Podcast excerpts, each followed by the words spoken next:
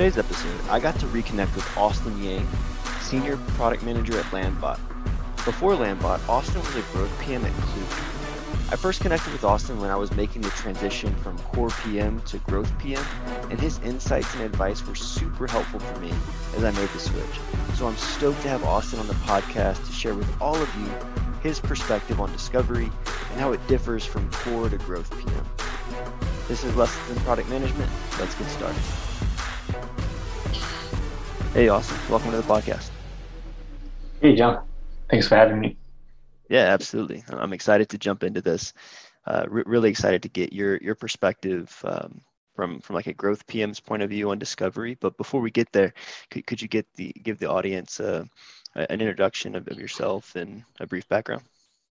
Yeah, for sure. So I uh, actually started my career in sales. Um, my first job was at a B2B SaaS company uh, I was a SDR. Uh, I was doing pretty well um, at the time. I didn't really know what uh, product what a product manager is. Uh, I was just really excited whenever I talk to a customer, and you know, uh, I, I, I love coming out with ideas on how we can improve our product, and uh, really hearing them seeing the value of the product. So later, I learned that's what a product manager does uh, and at our company it was called program manager but uh, in reality they are the, the real product manager. So uh, that's how i got intrigued. And later on i joined a, uh, uh, a mentorship platform for uh, developers. And i was working on a product that connects developer with companies who want to hire them on a freelance basis uh, with another teammate almost from the ground up. And that's how I officially transitioned into the product manager role. Uh, later on, I joined a, uh, a travel company, uh, a pretty large uh, a unicorn company in Hong Kong called Klook. Uh, I was a growth PM there. and now I'm working at Landbot. It's a no-code chatbot platform as a senior product manager. Cool. So, so quite quite a diverse background, which is awesome. Mm-hmm. Well, cool. So, so diving into it, I know you have more than just this growth PM experience, uh, but but I am really interested to kind of tap into your experience there. But um, feel free to speak generally, holistically, or specifically as you'd like. I just want to understand, like, if somebody said, "Hey, Austin, what what's your philosophy on discovery?" Like, what what would your answer be? Yeah, so I would say uh, my philosophy on discovery in general is that you kind of have to see everything right? Um, a lot of people, uh, when they think of discovery, uh, they they hold this belief that oh, you have to talk to customer. Uh, and talking here, they um, it's very narrowly defined as actually doing a, a, user interview. I mean, user interviews are great. Uh, don't get me wrong, uh, but in reality, I think everyone who's in product knows that they're very time consuming, and then they also uh, have some drawbacks. Like, for example, you're talking to, let's say, at most maybe 10 user a week. That's uh, assuming you don't do any other work. Uh, uh, and those might not be representative of your whole customer base, right? Maybe they're, they're talking to you because they are already very interested in your product. And you don't really capture those who uh, can, like you, you're actually targeting, but don't get, uh, they don't see the value of product for one reason or another.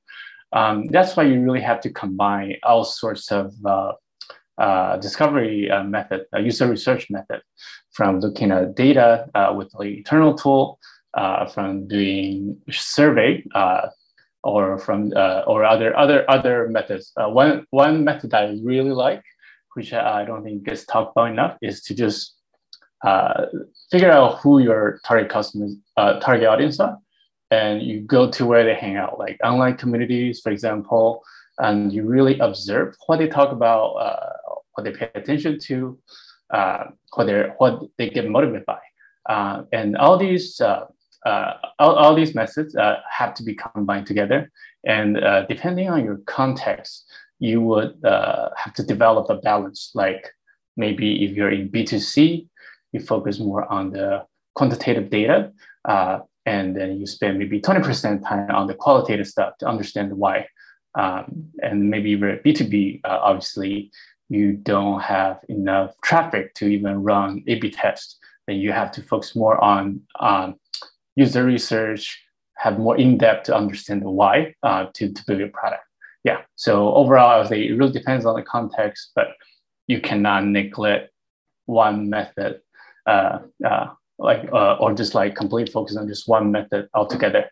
Yeah, it's it's almost like a, a toolkit, like or like a tool belt with multiple tools to pull from. And I, I love that you mentioned um, going where your your customers or users are right? There's like facebook groups for everything. There's quora there's reddit. There's like there's so many online communities or places where people are asking questions or complaining about about certain things that you can get you could draw a lot of insights from those places. But I, I am i am curious to press on something you said a second ago about like at max and i think it's true right? At max you might get like 10 user interviews and it might not be representative um, and I know like Teresa Torres talks about continuous discovery habits and just like just building a, muscle of talking to customers. Um, and, and I I loved her book, but I I do think there's potentially room for getting more focused on who you talk to in those like continuous interview settings. So I'm curious from your perspective, have, have you have you tried different techniques or methods to overcome that that representation issue by like targeting specific types of users or, or like themes within the research? Yeah, so uh, your question is whether uh, uh, I whether I know the people I talk to are actually uh, representative of my of our like ICP or persona. Is that what you're asking? Yeah, e- either the the ICP, like the, the ideal customer profile, or um, like if there's a, a particular problem or topic that you're trying to learn more about from mm-hmm. your customer base uh, like do, do you try to like do you have a way to segment that? Yeah yeah yeah. So i think you generally speaking uh, when when i do these types of uh, research i can divide it into whether i want to have a specific topic in mind or i just want to do something more like a general export, uh, exploration. Uh, and then if i'm doing a general exploration usually it, it might be good to actually not purposely uh, filter uh, your audience because maybe you'll find out something that you didn't know before.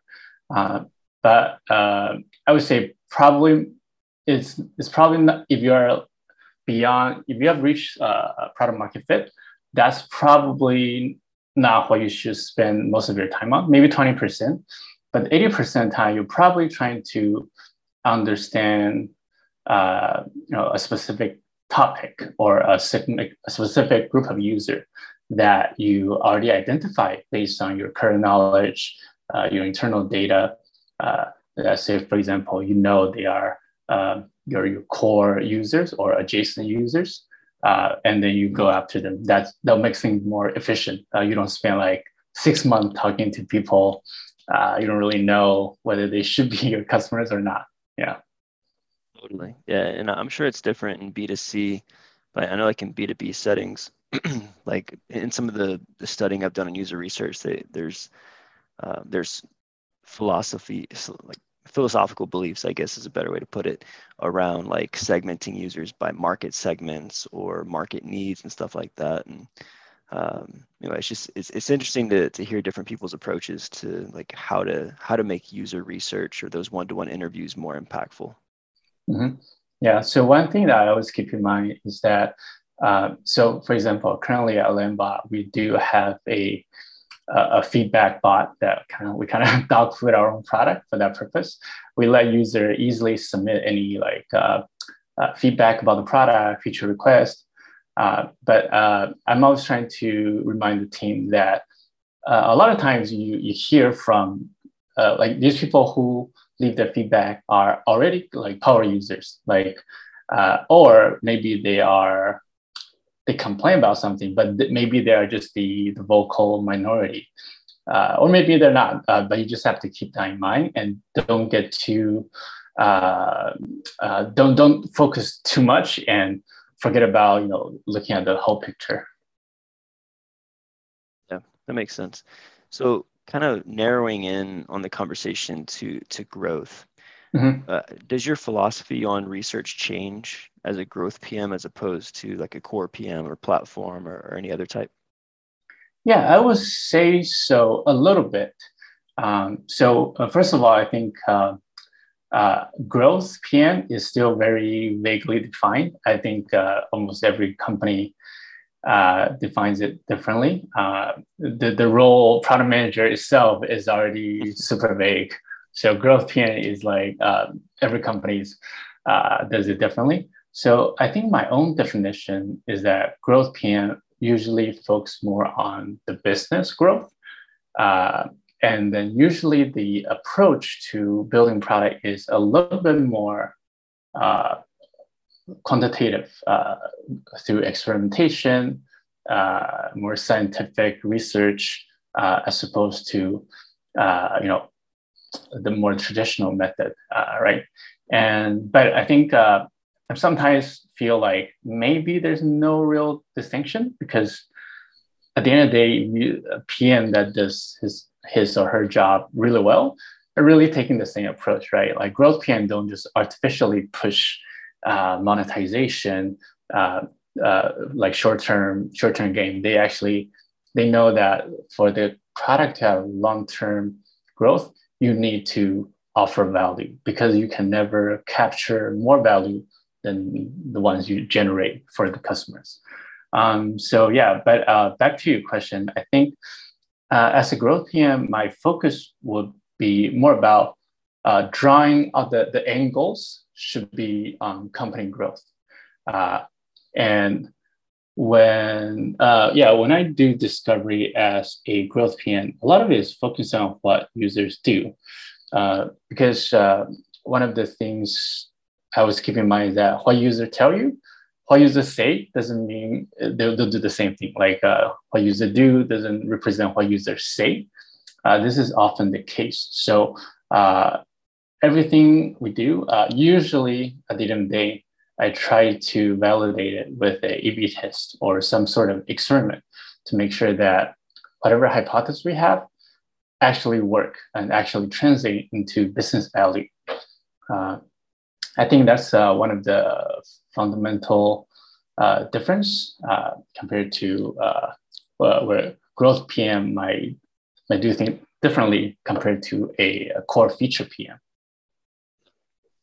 Uh, it's a good point, and I think a lot of a lot of what I hear about um, growth product management, and when, when I was working on making the transition into the role from core PM work, was around those topics of like experimentation, A/B testing, optimization, monetization, all that stuff, right? But it, it felt more like it was geared towards here's the customers that we're going after today, that we're serving today, and let's optimize for some part of the funnel as it relates to current state and i'm curious if if you've seen growth like the the scope of growth go beyond that um, and if not if it should in, regarding like new markets right so let's say there's mm-hmm. hypothetically 10 market segments in the total market you're trying to serve today mm-hmm. you successfully serve two of those well there's eight market segments you're not serving today so at mm-hmm. what point are there diminishing returns on the optimization efforts you're doing for those two segments and like should we be looking for indicators of expansion into new segments? Yeah, that's a good question. So I think the uh, I think what you're referring to is called PMF uh, expansion. That you know you you actually want to kind of target new users or adjacent uh, use case that you're not offering today. Uh, I've seen companies that actually have a specific team for that, but usually they're very mature uh, product organizations but I think uh, a lot of times growth PMs uh, or even uh, core PM would, would both be in charge of that.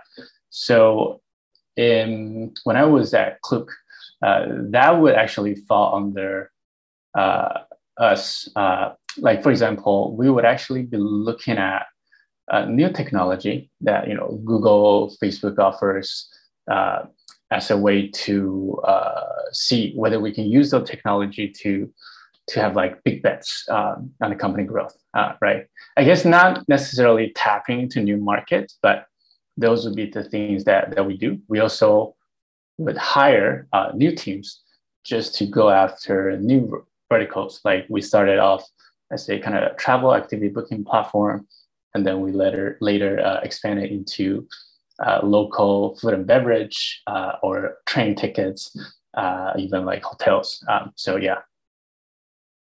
Yeah, no, that's interesting because uh, like, to me, expansion into new markets in my mind would, would, fall under growth, but it sounds like there could even be another specialization of PM that's that's mm-hmm. focused on expansion opportunities.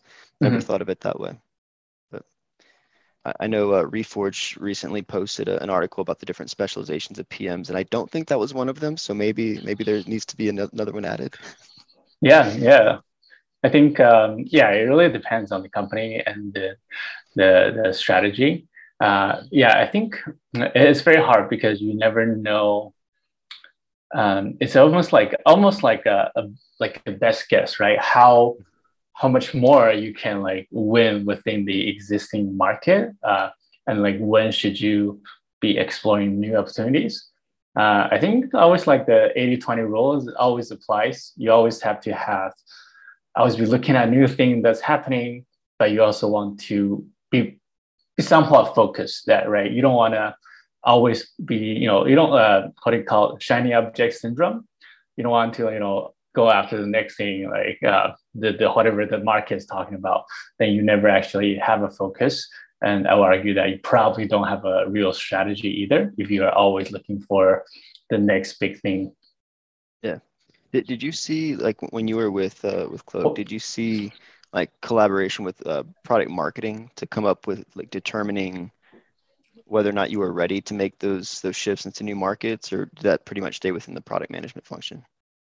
Mm, uh, so far in my career, haven't worked that closely with uh, product marketing, uh, but I do think I do see product marketing as this uh, new specialization within marketing that's very important uh, because like traditionally you have uh, some companies they will have a build a product and the marketing have to find a way to sell it but in the middle there's never any communication. Uh, you know, the uh, I think so. Product marketer actually fill in this gap in terms of how should a uh, a product be communicate with the with the end user. Like how should it be positioned? Uh, who are you going after? I think I think I think that's actually a pretty interesting role, and I do think it's needed. So to, to kind of to kind of wrap things here, I'm curious from like a, a growth PM's perspective, if somebody is just getting into the space or wants to get into the space, what what are some of the mental shifts they might have to make as they're trying to transition from one specialization of product or or just getting into product for the first time in, in that growth PM role? Yeah, it's an interesting question.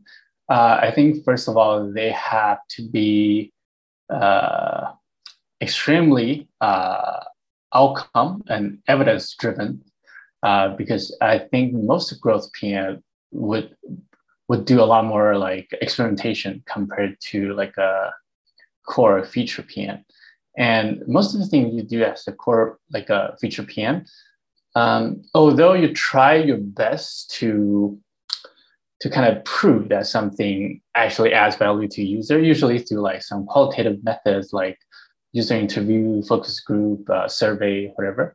But that connection is usually not that clear, right? Maybe you build something, but you can never pinpoint and say, uh, user love this feature and our product, our company's revenue grow by 20% because of I did this.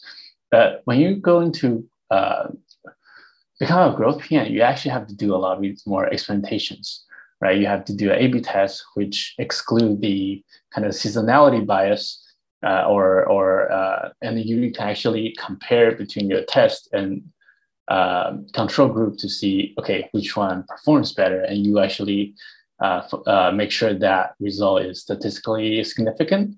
Um, so I think that um, going after more like evidence approach is what, and then the outcome based approach is what a growth PM uh, like should have. And then I think this sometimes some feature PMs might not have uh, this particular mindset. Gotcha.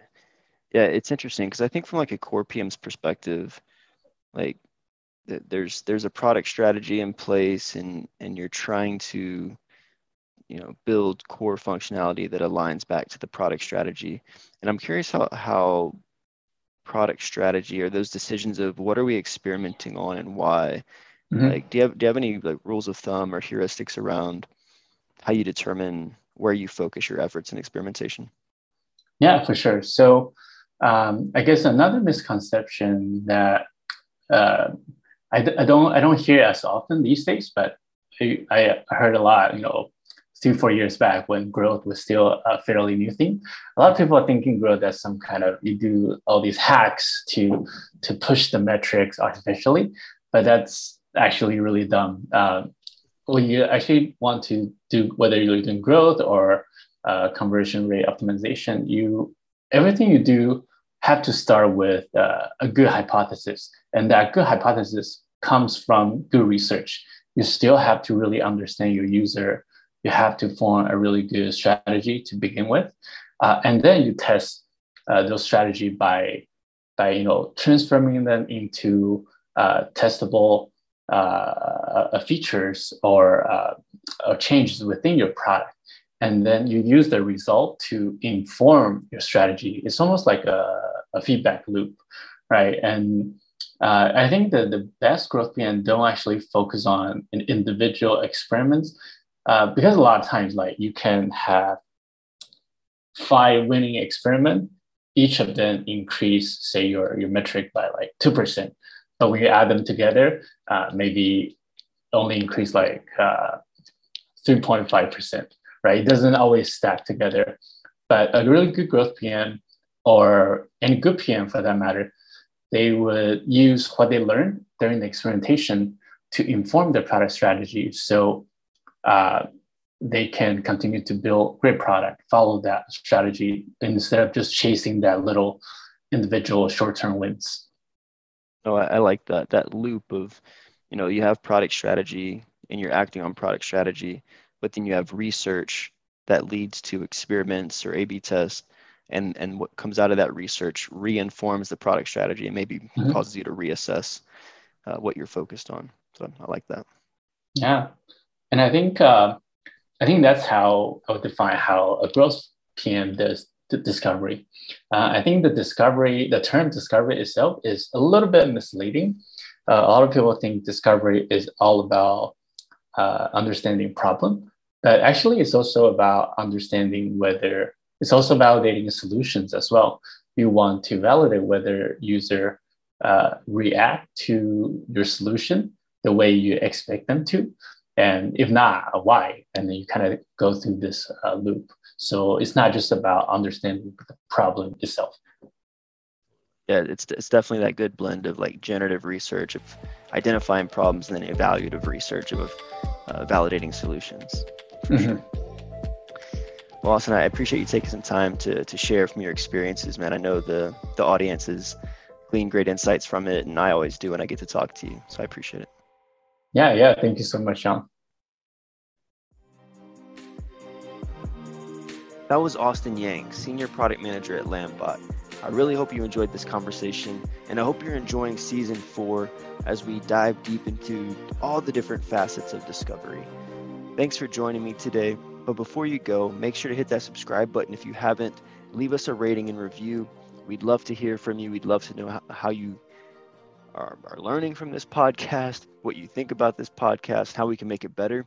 And if you have ideas for season five, I'm trying to figure out what season five looks like. So if you have ideas or preferences or things you want to learn about, let us know because that's what we're all about teaching lessons in product management so we can all get better at our craft.